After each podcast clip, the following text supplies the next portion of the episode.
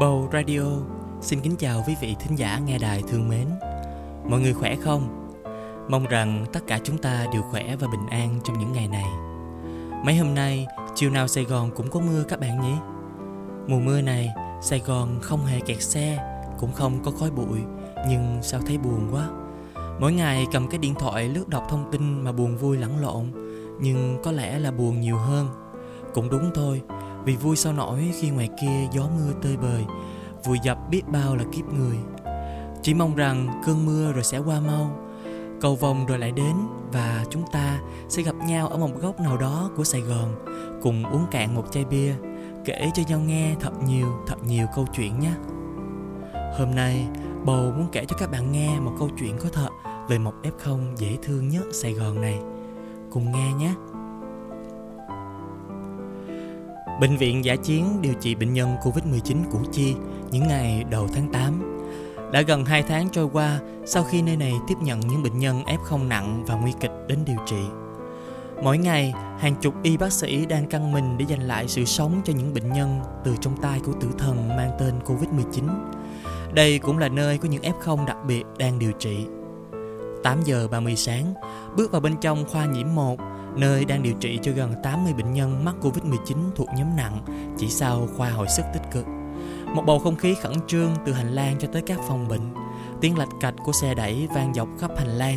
Các nhân viên y tế thay nhau đẩy bệnh nhân ra vào, thay bình oxy ở các phòng. Hà Ngọc Trường, chàng trai 28 tuổi, trước đây là nhân viên bán mỹ phẩm ở quận 1 thành phố Hồ Chí Minh. Đã hơn 50 ngày nay, anh có mặt tại khoa nhiễm 1.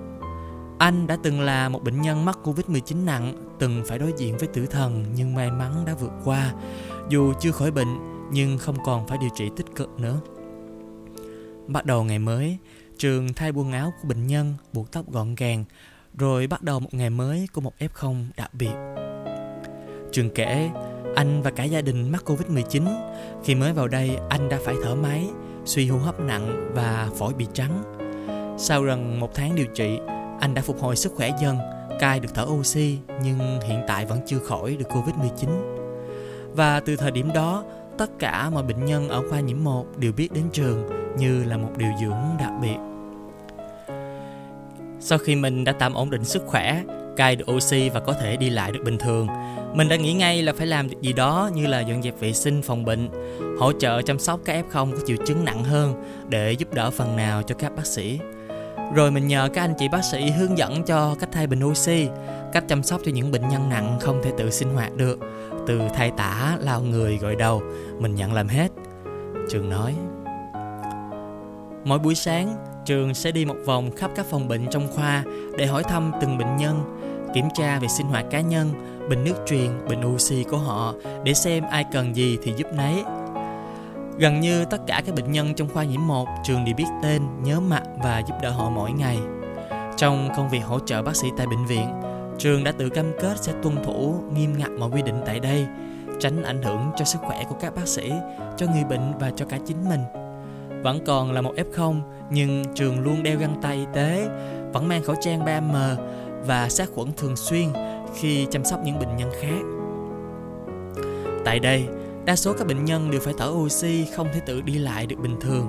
Mọi việc sinh hoạt cá nhân, từ ăn uống, tắm rửa, vệ sinh đều do nhân viên y tế hỗ trợ. Để con gội đầu cho cô Thủy nha, ngồi miễn phí, không có lấy tiền. Trường vừa nói vừa cười vui vẻ. Ngay lập tức đi ra phòng tắm mang 2 cái chậu nước cùng chiếc khăn tắm tiến giường của cô Thủy. Cô Huỳnh Thị Thủy ngủ tại quận 8 cho hay, khoảng 1 tuần tới 10 ngày là được Trường qua gội đầu cho một lần. Gần 1 tháng điều trị Covid-19 tại đây, hàng ngày cô đều được Trường tới hỏi thăm, giúp đỡ việc ăn uống, vệ sinh cá nhân. Cô coi nó như là con mình vậy đó. Mỗi người ở đây cũng vậy, đều xem Trường như là con cháu trong nhà. Trường thì giúp đỡ mọi người mỗi ngày, việc gì cũng nhận làm, thương lắm, cô Thủy chia sẻ. Theo Trường, cả khoa có khá đông các cô chú bệnh nhân lớn tuổi. Đa phần đều không thể tự sinh hoạt cá nhân được, số lượng khá nhiều nên mỗi ngày anh chỉ có thể luân phiên gội đầu cho vài người. Thời gian còn lại anh giúp họ dọn dẹp, thay tả, hỗ trợ nhân viên y tế thay bình oxy. Gia đình của mình 5 người đều bị nhiễm Covid-19 hết. Mẹ mình thì nặng nhất, đang phải điều trị tại bệnh viện nhiệt đới. Trước đây ở nhà mình cũng hay gọi đầu cho mẹ lắm, nhưng giờ mẹ không có ở đây nên mình gọi đầu cho các cô chú. Mình cũng thấy như đang chăm sóc cho mẹ vậy. Mình cũng từng là bệnh nhân nặng, mình hiểu được cảm giác không thể tự vệ sinh, tắm rửa sẽ rất khó chịu.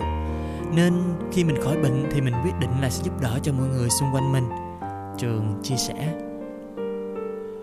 Nhiều bệnh nhân F0 ở khoa nhiễm 1 này cho hay, khi hàng ngày không gặp Trường, họ lại cảm thấy thiếu và phải hỏi các bác sĩ xem hôm nay sao Trường không qua thăm, liệu có phải là bị triệu chứng trở nặng lại hay không.